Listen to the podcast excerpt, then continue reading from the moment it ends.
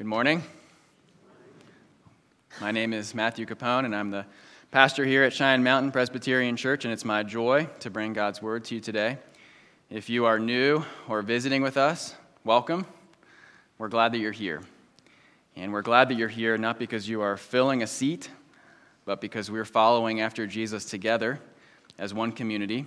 And as we follow after Jesus together, we're convinced that there's no one so good that they don't need God's grace, and no one so bad that they can't have it. Which means that we're glad that you're here to listen to what God has to say to us because God has something to say to everyone. He has something to say to you, whether you've been a Christian your entire life, whether you've been a Christian for a few years, or whether you're still not sure whether you want to be a Christian.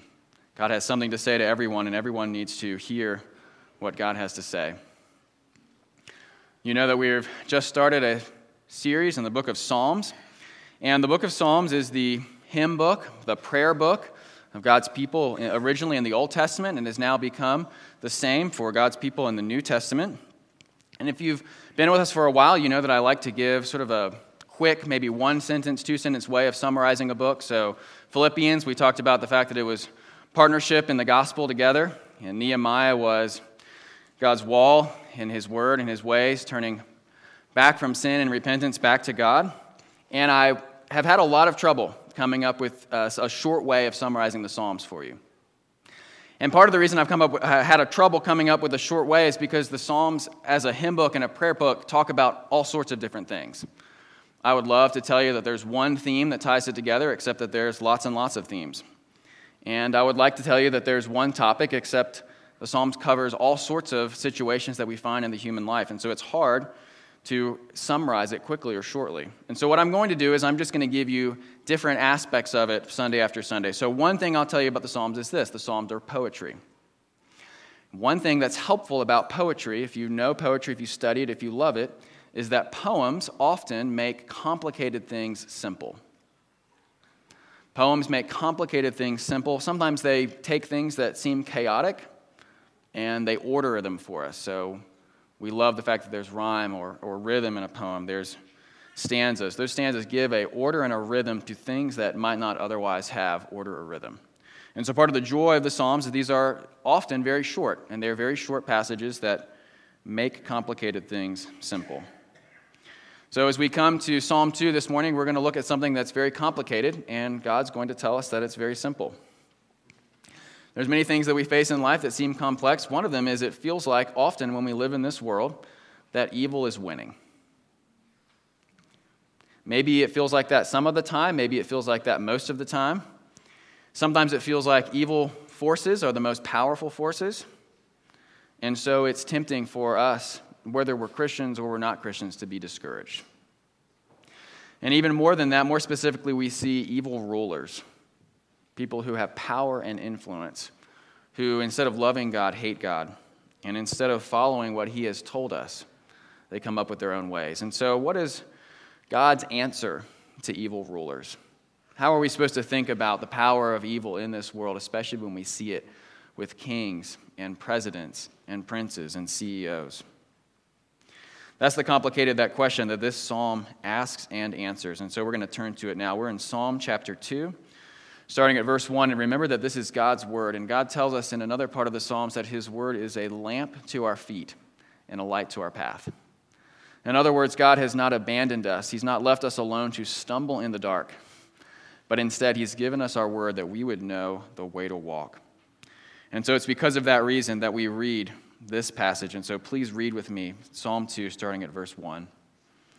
Why do the nations rage and the peoples plot in vain?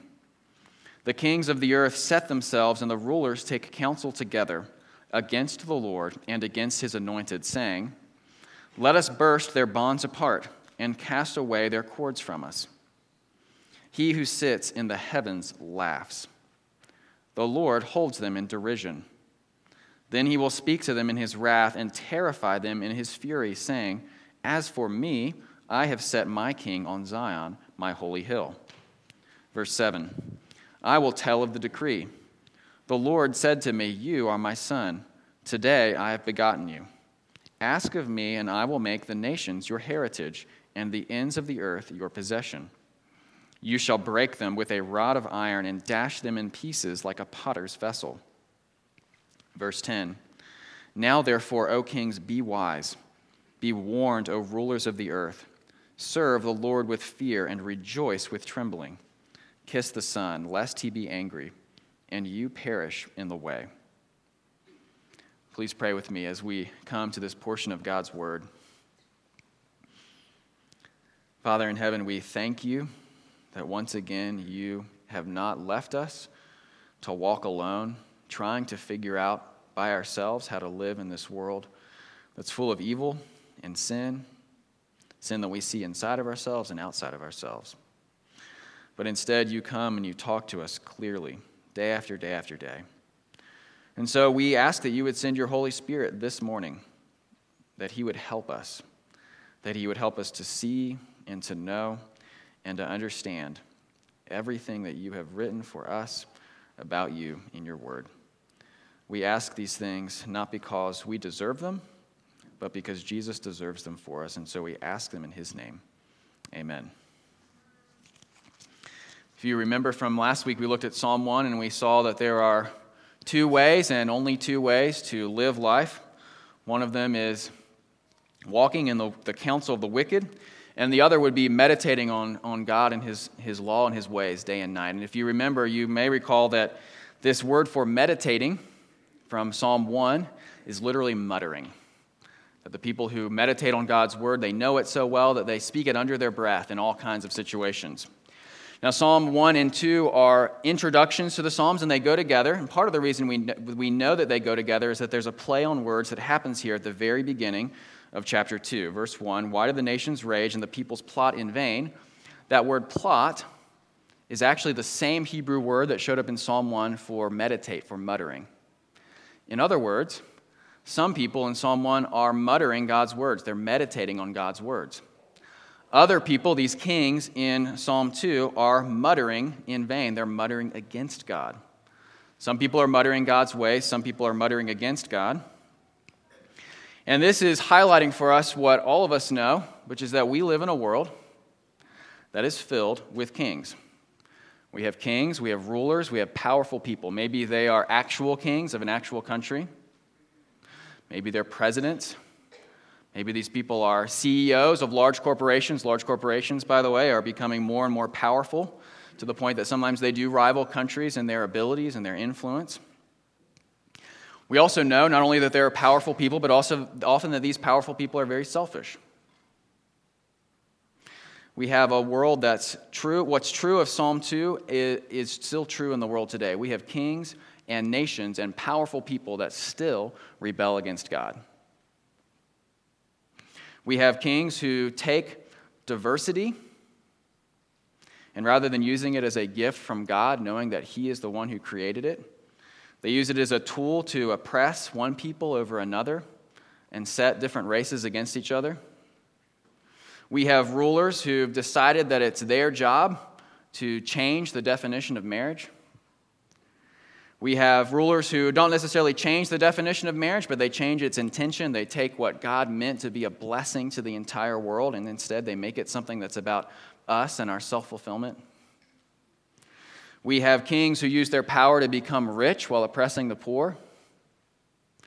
We have kings that use their power to create advantages for the rich and obstacles for the poor. They're not just oppressing the poor, but they're making it almost impossible for someone who is poor to no longer be poor. And then we have kings who come specifically after God's people and his church. We have kings who try to silence God's people when they speak God's truth. And then we have kings and nations who use their power to kill and destroy life rather than to protect it. And so while the Psalms are an ancient book, they're also incredibly modern because we have kings and nations that are always setting themselves against God, and that is just part of living in this world. Part of living in this world is knowing that we're going to have people who are powerful and in authority who are going to do exactly what we see in verses 1 and 2. They're going to set themselves against God. So, our question is this How do we respond to evil kings? How do you respond to evil kings? Do you respond with fear? Maybe you respond with discouragement. Maybe there's anger, sometimes appropriately so. Maybe there's tribalism, you retreat just to hang out with people who agree with you about everything. Maybe we circle the wagons, batten down the hatches. Maybe we decide that we're victims and everyone's out to get us. Maybe we get on Facebook and let everyone know how victimized we feel. How do we respond to evil kings?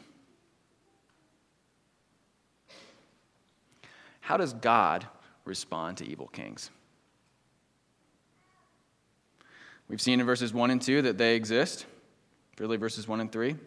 How does God respond in verses 4 through 6? God doesn't respond with fear or discouragement or tribalism. God laughs. Verse 4 He who sits in the heavens laughs, the Lord holds them in derision. When God looks at the kings who are rebelling against him, all he can do is think, that is really cute. Bless their hearts. I want you to imagine for a second. So let's say that we, uh, I, I mentioned earlier that Grant and Sarah helped start our youth Sunday school. Now, they've mainly been going through the Westminster Shorter Catechism, but let's say they decided they were going to have another project, and maybe they recruit all the other Sunday schools in the church.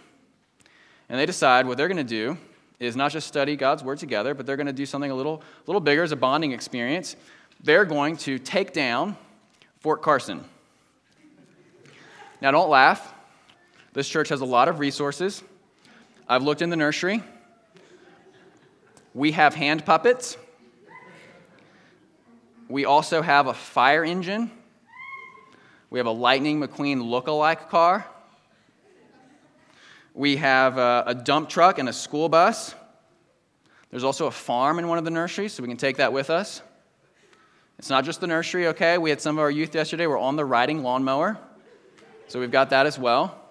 So if we pull all our resources together, we could have, let's say, it was uh, Philip and Annabelle who were on the riding lawnmower. So one of them takes the front, takes the lead with the riding lawnmower. And then we can have some other folks behind with some of the trucks. And we could go to gate three. Because we're going to take it, we're going to take Fort Carson by storm.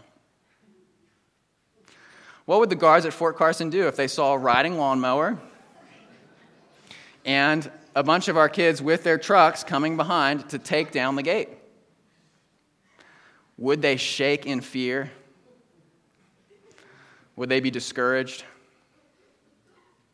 Would they post on Facebook about how oppressed they are? No, they would laugh. And if we really decided we were going to take that gate by storm, it would not end well. Psalm 2 tells us that God laughs. And those who want to take him by storm, for them, it will not end well. If you think that this story that I've told you is uh, silly, you are correct. Because it's silly, because it's not ridiculous enough. In other words, people, the nations, raging against God and his ways is actually more ridiculous than our youth deciding that they are going to take Fort Carson by force. God sits, verse 4, and he laughs. Where is he sitting, by the way? He's sitting in the heavens. Where are the nations? Verse 2 the kings of the what? The kings of the earth. God has a strong tactical advantage. There is no greater high ground. He who sits in heaven laughs. The Lord holds them in derision. And so, what do we do when we live in a world that is filled with evil kings? First of all, we need some perspective, and this psalm helps us get it. It gives us perspective. It's easy to live in this world, in this moment, and forget that there have been other nations and other times and other peoples that don't exist anymore. It's tempting to believe that who's powerful now is the most powerful and will always be powerful. And so this uh, psalm helps us get some perspective. First, it tells us the nations will not reign forever, it gives us encouragement. Nations rise and fall. We don't need to shake and fear when we read the news because ultimately the Lord will reign over everyone and everything. The Lord will reign over everyone and everything. And so there's great encouragement in this psalm. In fact, I would tell you that is the main application of Psalm 2 if you are a Christian. Be encouraged. God is the great king. The nations will not reign forever. However, there's also great challenge. And there's great challenge because the nations will not reign forever. And so, if you're a king, if you're a powerful person, I don't think we have any actual kings with us today. I'd be happy to be corrected if I'm wrong. But some of you are powerful people. All of us are powerful in one way or another. And if you are a king, congratulations. You're in charge of a very small part of a very small planet for a very small amount of time. Anyone that's raging and plotting in verses 1 through 3 is in charge of a very small place on a very small planet for a very small amount of time. And so, no matter how powerful you are, you know, even the most powerful kings, some people are great kings, some people are small kings, some kings have a little power, some kings have a lot of power. Compared to God, they have no power. Some kings have a lot of power, some kings have little power. Compared to God, they don't have any power. And so the nations will not reign forever. There's encouragement for God's people and discouragement and challenge for anyone who forgets that God is the most powerful king. God laughs in verses 4 through 6, and then we find out in verses 6 through 9 why it is that he laughs. Verse 2 the kings of the earth set themselves. Verse 6 God says, Guess what? I can set things up too. You want to set yourselves against me? Well, I have a king too. I've set that king on Zion, my holy hill. He talks about this king as his son. This language in the ancient Near East would have, would have talked about someone who represents the interests of the Father. So this Son is a representative of God on the earth. Originally, this psalm would have been sung in the Old Testament, so it would have been talking about the King of Israel. And yet, these promises that are talked about of the King are things that were not fulfilled by any Old Testament king. So we see in verses 8 and 9 uh, this King, this Son of God, the one who represents God's interests on the earth, who represents God to his people and to the world. The nations are going to be his heritage, verse 8, and the ends of the earth his possession. Verse 9, he's going to break them with a rod of iron and dash them in pieces like a potter's vessel. And so, as people in the Old Testament read this, their hope and their confidence was that one day, even though they were just one nation, God, through his king, through David and the kings who came after him in the Old Testament, would one day cause Israel to rule over the nations. And so that the king of Israel, the earthly king that the Old Testament people sang about in Psalm 2, would look forward to not just another king, a king one day, but would look forward to the king. That was the hope of God's people in the Old Testament. They trusted and hoped that that would happen, they just didn't know how it would happen.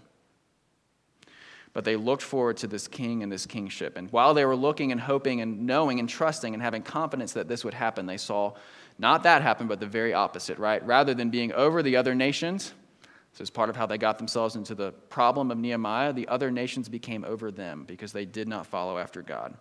And so there's this vision over and over in the Old Testament, this promise that one day all things are going to be made right and this king is going to come in God's reign.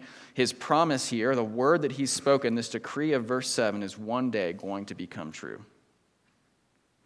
And while the people in the Old Testament thought that this would come through a political liberator, instead, it happened in a very different way.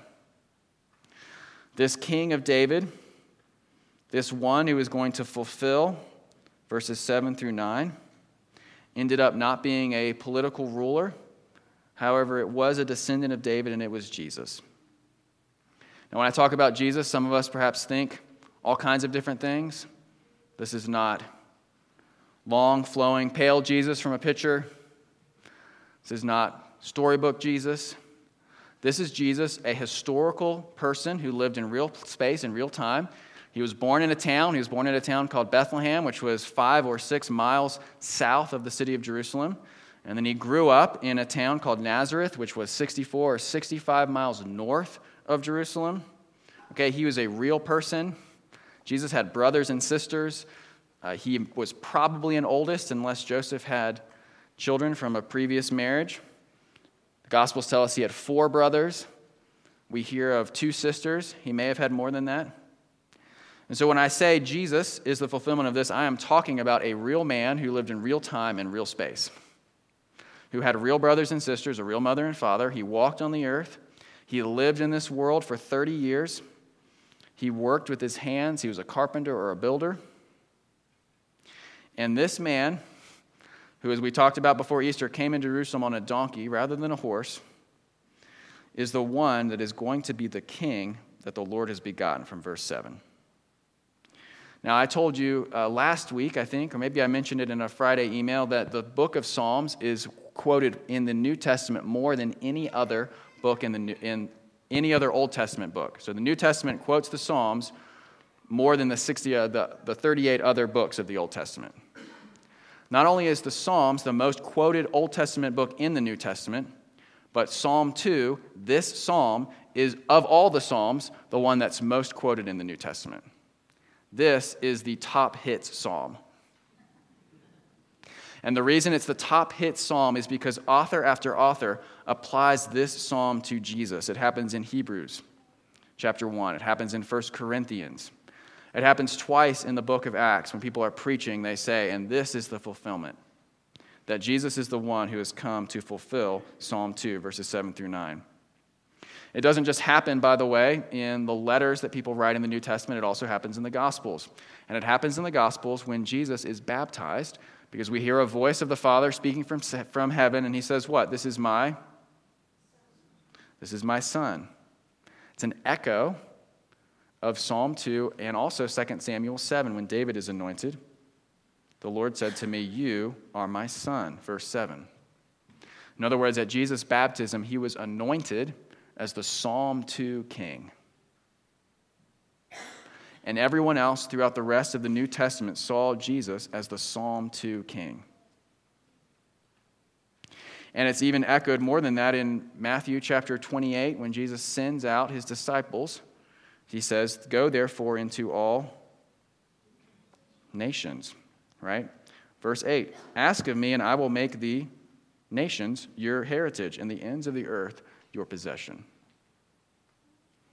When Jesus said that, he almost certainly had Psalm 2 in mind.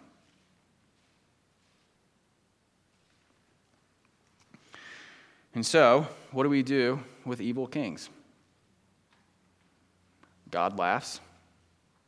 And God laughs because he has a great king. He has a king that's greater than all the other kings. And so there's a sense in which we can laugh as well. Now, I'm not saying that there aren't things to be afraid of in this world. There aren't things that we need to pray for earnestly. We're told to pray for rulers in 1 Timothy 2. There aren't things that we should be cautious about and wary of. But God is our great king. And he has sent us Jesus as his great king. There is no other king in all the nations who can challenge him. In fact, he is going to, verse 9, break them with a rod of iron and dash them in pieces like a potter's vessel. And so that leaves us, just like we had last week, with two options in verses 10 through 12. And our two options are this we can either take refuge or we can rebel.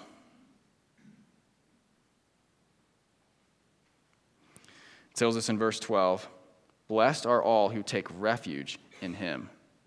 So, just like we saw one path is following after God in Psalm 1, it's the same in Psalm 2. There are those who take refuge in God. And then there are those who rebel against God. We saw that in verses 1 through 3. And then we see a final warning in verses 10 through 11. This is sort of the final warning that someone gives hey, if you don't stop, we're going to have to, we're going to, have to take care of you. We're going to send the dogs out. We're going to open fire, whatever analogy you want.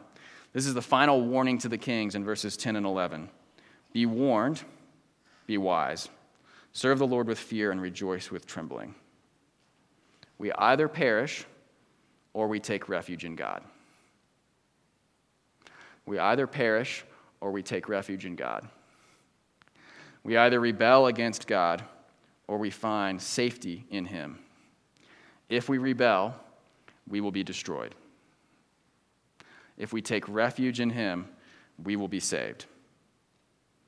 And this is something that, even as people in the Old Testament looked forward to it, we look forward to it as well because it's partially fulfilled now in Jesus' first coming and will be fully fulfilled in His second coming. And so, our hope as Christians is in Jesus' second coming, that He would come back and be the King that rules all the nations.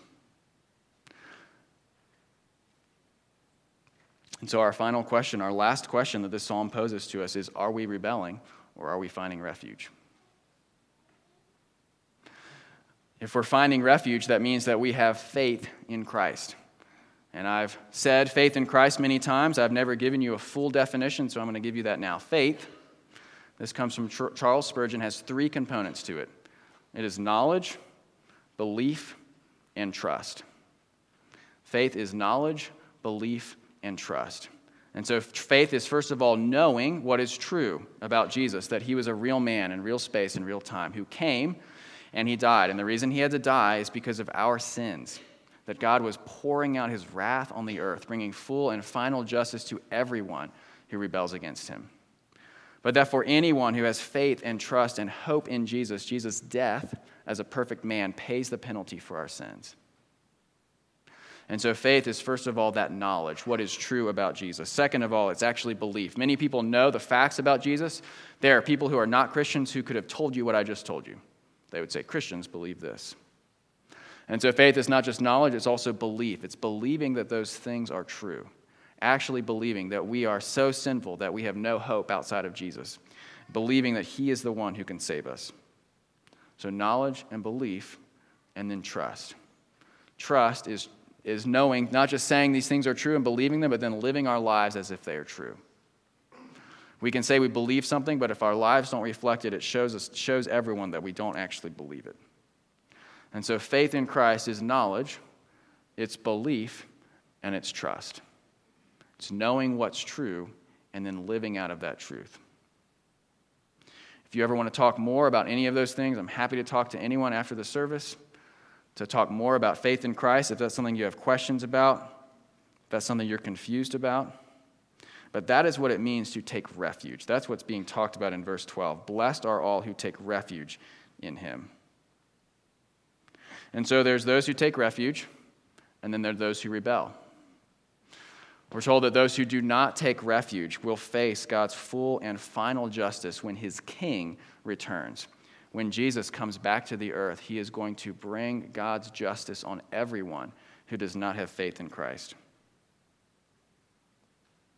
This is something that's challenging for many people in this particular country, in this part of the world, to think of a God of judgment. And yet, this is what would be true of any great king. If someone tried to attack Fort Carson right now, not with a riding lawnmower, but with something that's actually powerful enough to take down gates, we would not complain about them being destroyed by Fort Carson. We would not say, How could a loving fort? How would a loving fort, how could they judge and destroy these people attacking them? Right? No, that is what great kings do. How much more the great king? How much more the great king? And so, if we have objections and problems with God's judgment, it means two things. First, we underestimate how much, how great our sin is. We don't actually believe, verses 1 and 2, that when we sin, we are setting ourselves against God, that we're raging against Him and plotting against Him. And second, we're underestimating what a great king God is. And so there's two options. We either take refuge and are saved, or we rebel and we are destroyed. If we take refuge in God, then when we look at the kings, we can laugh with God. when we take refuge in God, we can laugh with God. And so that's our hope and our confidence and our trust. The final passage that I didn't mention, which alludes to Psalm 2, is from our reading from Revelation, our New Testament reading this morning, which almost quotes verses 8 and 9. Talks about him ruling with a rod of iron and dashing them in pieces like a potter's vessel. That this picture of Revelation 19 is of Jesus' second coming. That he is coming back, not in his first coming to bring salvation through his death, but in his second coming to bring salvation through his judgment. That he's going to save his world from all the sin that has destroyed it. So I promised you at the, at the beginning, the psalm was going to make complex things simple. Evil rulers are complicated. And the question of what to do with them and how to respond to them is complicated as well. And God, in this psalm, makes it simple for us. We either take refuge and are saved, or we rebel and are destroyed. And if we take refuge in God, then when we look at the nations and evil rulers, we can laugh with God. That's our hope and our confidence and our trust. Please pray with me. Dear Father in heaven, we thank you for your word that guides us and nurtures us and nourishes us. Ask for anyone who does not have faith in you, that you would be at work calling them to yourself, that they would understand the great salvation that you offer and also the great judgment that is to come. I ask that you'd give us the encouragement that comes from knowing that you are the great King and you rule over everyone and everything. And we ask that you drive this deep into our hearts, that we'd have the confidence and the hope that comes from knowing it. And we ask all these things in Jesus' name. Amen. I invite you to stand for our closing.